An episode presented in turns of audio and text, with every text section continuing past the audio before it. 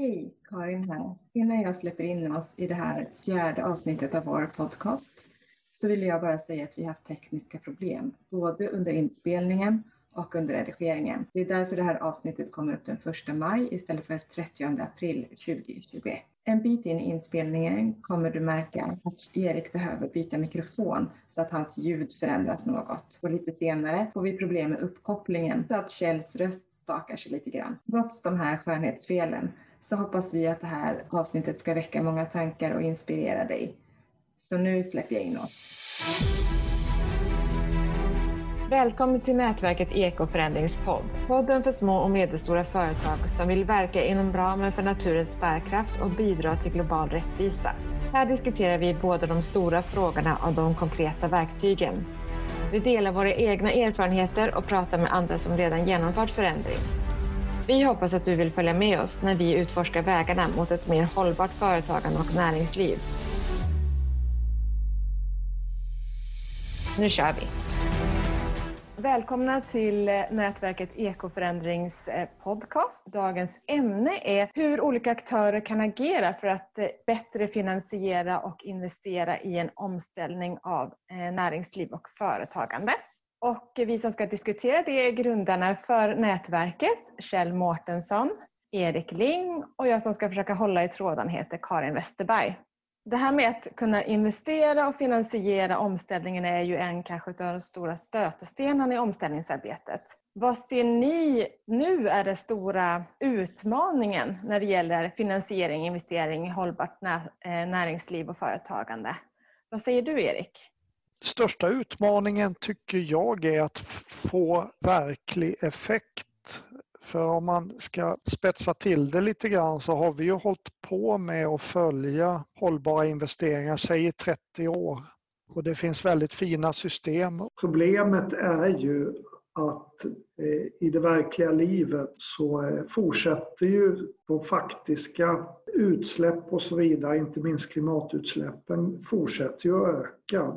Så utmaningen är ju att få verktyg som ger effekt. Idén är ju inte att ha fina investeringar utan idén är ju att det faktiskt ska bli effekt. Så det tycker jag är den stora utmaningen. Vill du haka på där, Kjell? På något sätt så saknas det fortfarande en berättelse, alltså någon slags helhetsberättelse. Jag tror det att vi är fast i det här med kortsiktig lönsamhet. Om det inte går att paketera i det så är det en osäkerhet helt enkelt. Finns det någonting som du ser, Erik, som skulle kunna vara det här nya som kan göra det här effektivt? Jag tycker det är intressant med EUs initiativ nu kring The Green Deal där man börjar lagstifta kring vad hållbarhet är och vad krävs för att ett företag ska kunna kalla sig hållbar och utgöra en hållbar investering. Och där finns ju, om jag har förstått det rätt, finns det ju två direktiv då. Ett som handlar om taxonomi egentligen. Ja, vad är hållbarhet? Och så går man ju in i de olika detaljerna så man pratar om samma sak. Och det andra är ju ett direktiv som handlar om vilka krav som finns för att man ska kunna bli hållbar. Och det är ju intressant. Till exempel då inom bilindustrin så för att uppfattas som en hållbar investering så måste ju 50% av tillverkningen handla om förnybar framfart av fordonen. Och det har ju gjort att till exempel Volvo har ju målsättningar att ha för mig att det är 2025 att 50% av tillverkade fordon ska vara eldrift på. Och det tror jag är drivet av en reglering snarare än en sån här självredovisning som vi har hållit på med tidigare. Och det är ju, som jag tycker då, det intressanta är när bra redovisningssystem naglas fast i verkligheten också så att de verkligen betyder någonting. Annars kan man ju lite tillspetsat säga att det blir konsulternas julafton med fina fyrfärgsredovisningar som i och för sig är bra och riktiga. Men de måste ju naglas fast mot faktisk verklighet. Det är det jag tror EU gör på ett intressant sätt nu. Det kan ju vara den som jag det här med den här berättelsen, att det blir en trovärdighet, precis som du säger då, alltså att det naglas fast eller finns en förankring som man kan förhålla sig till det. Ja, det saknas ju inte pengar, det är inte det. Det finns ju ett överflöd av pengar. Det gäller ju att se till att strömmarna blir på rätt sätt. Och då tror jag ju att det nu är dags att så att säga fästa de här väldigt många bra ledningssystem och uppföljningssystem, men så att säga förankra dem i verklighet. Jag såg en undersökning här för något tag sedan som sa att var tredje privatperson i Sverige har i någon typ av hållbar fond. Så det finns ju ett stort tryck, men vi väntar fortfarande på de faktiska effekterna. Vi har ju varit inne här nu på lite olika överstatliga organisationer som EU till exempel. Om vi skulle titta lite på vilka aktörer som ni tror kan bidra till en ny form av finansiering och investering i ett omställningsarbete i näringslivet. Vilka aktörer tror ni skulle kunna vara spelare där? Alltså staten, för jag tänker på det här med pensionsfonderna, att man skulle kunna ta ett mycket tydligare grepp, och en annan sån aktör är ju Riksbanken.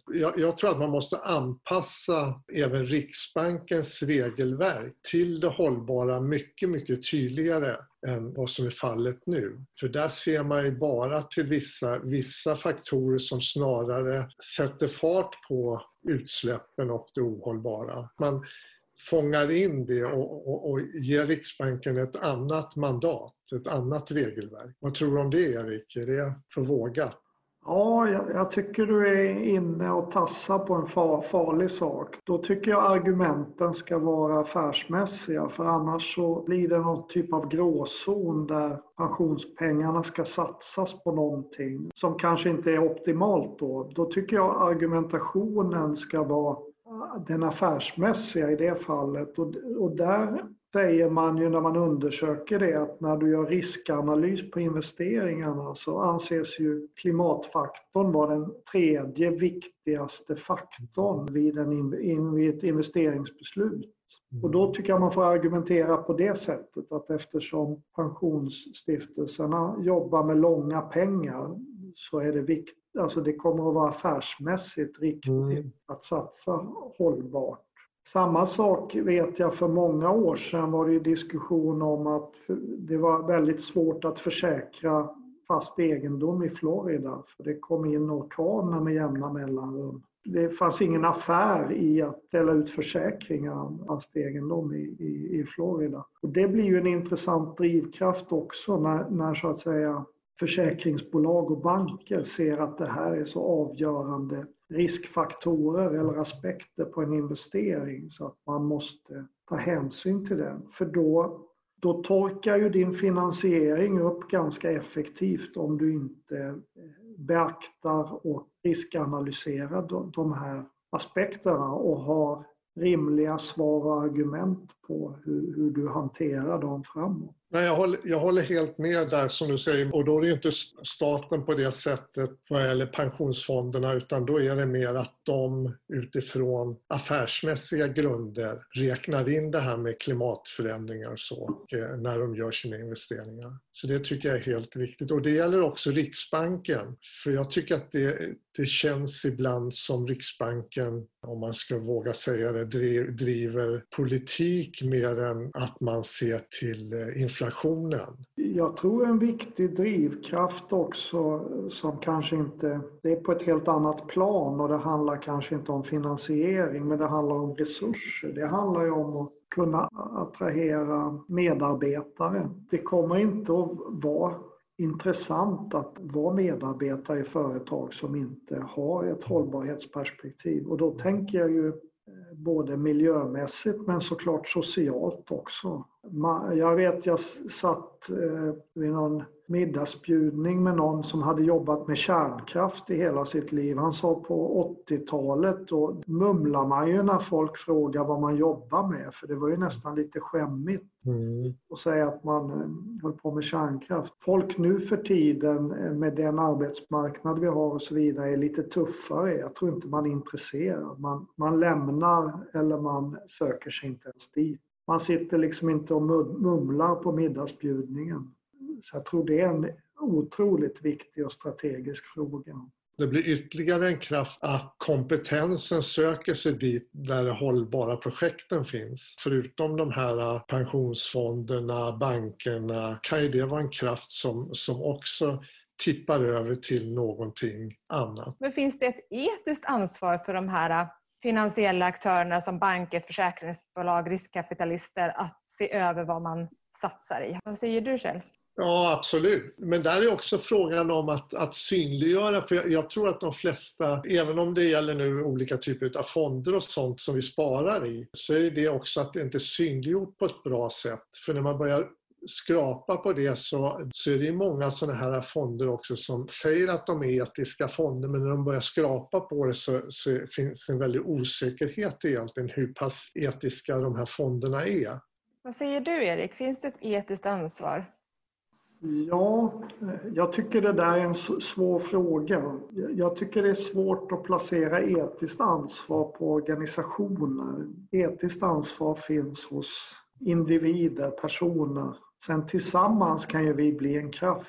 Sen är det väl som Kjell säger att man kan ju såklart marknadsföra att man har sådana perspektiv. Men då gör man ju det för att fylla ett behov, tänker jag. Och då blir man ju en kraft, moraliskt, etiskt. Men det ansvaret tycker jag är svårt att placera på något som inte lever. Däremot kan ju en organisation mycket väl kanalisera ett etiskt ansvar. Och det är väl det de här fonderna försöker göra. En stor sak är det här att man har svårt för att få syn på vad som är rätt eller fel. Alltså just det här med synliggörande. Och då känner man sig hjälplös. Man liksom tappar kraften för hur mycket miljömedveten och medvetenhet om etiska problem och så vidare man är. Så känner man sig ofta fast i bojor, alltså fast i strukturerna.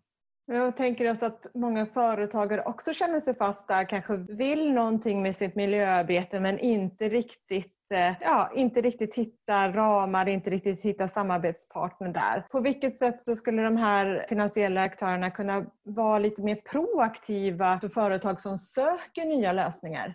Vi har nog kommit så långt så att alla förstår problemet, men man kan liksom inte se riktigt hur man ska hantera det och vad är min roll. För att det är rätt stor risk att börjar man att röra på ett ställe så händer någonting annat på något annat ställe som kanske blir ännu större minus då i förhållande till det hållbara. Det här du sa, Kjell, att det är svårt att veta vad man ska göra och så. Om man då tänker på klimatproblematiken, det är väl kanske det ändå som ligger. Det är många saker såklart, men det är kanske det man tänker mest på. Egentligen är ju lösningen ganska enkel. Det är ju att man sätter en avgift eller skatt på koldioxidutsläpp som är global. Och sen anpassar du den avgiften till hur mycket utsläpp man klarar av. Det borde ju kunna vara utgångspunkten, för då får du ju in utsläppen, blir ju tydligt kopplade i priset på saker, och då hittar man ju lösningar som är effektiva. När man har gjort det sen så får man ju, gissar jag då, kompensera vissa länder som blir väldigt utsatta, där väldigt stor del av BNP kommer från fossila bränslen till exempel. Alla är väl medvetna om det här och det rusar bara närmare. På något sätt så ska jag stå där med mina plastkassar utanför Ica och må dåligt. Jag vet inte, det känns ju som ett underbetyg till det ledarskap som finns på en högre nivå.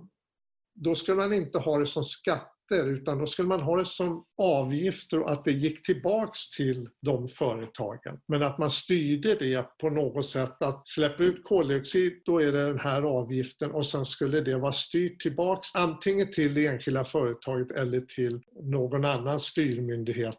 Men det skulle inte gå in i den vanliga skattekassan. Ja, men det kan jag hålla med om. Men principen är ju densamma egentligen. Ja. Men det är väl rätt som du säger. Det är förmodligen effektivare att ha en bubbla där man bestämmer hur mycket utsläpp klarar vi av. Och sen får man så att säga handla med det här. Och då blir det ju en effektivitet. I varje fall i teorin att jag som kan minska kommer att göra det.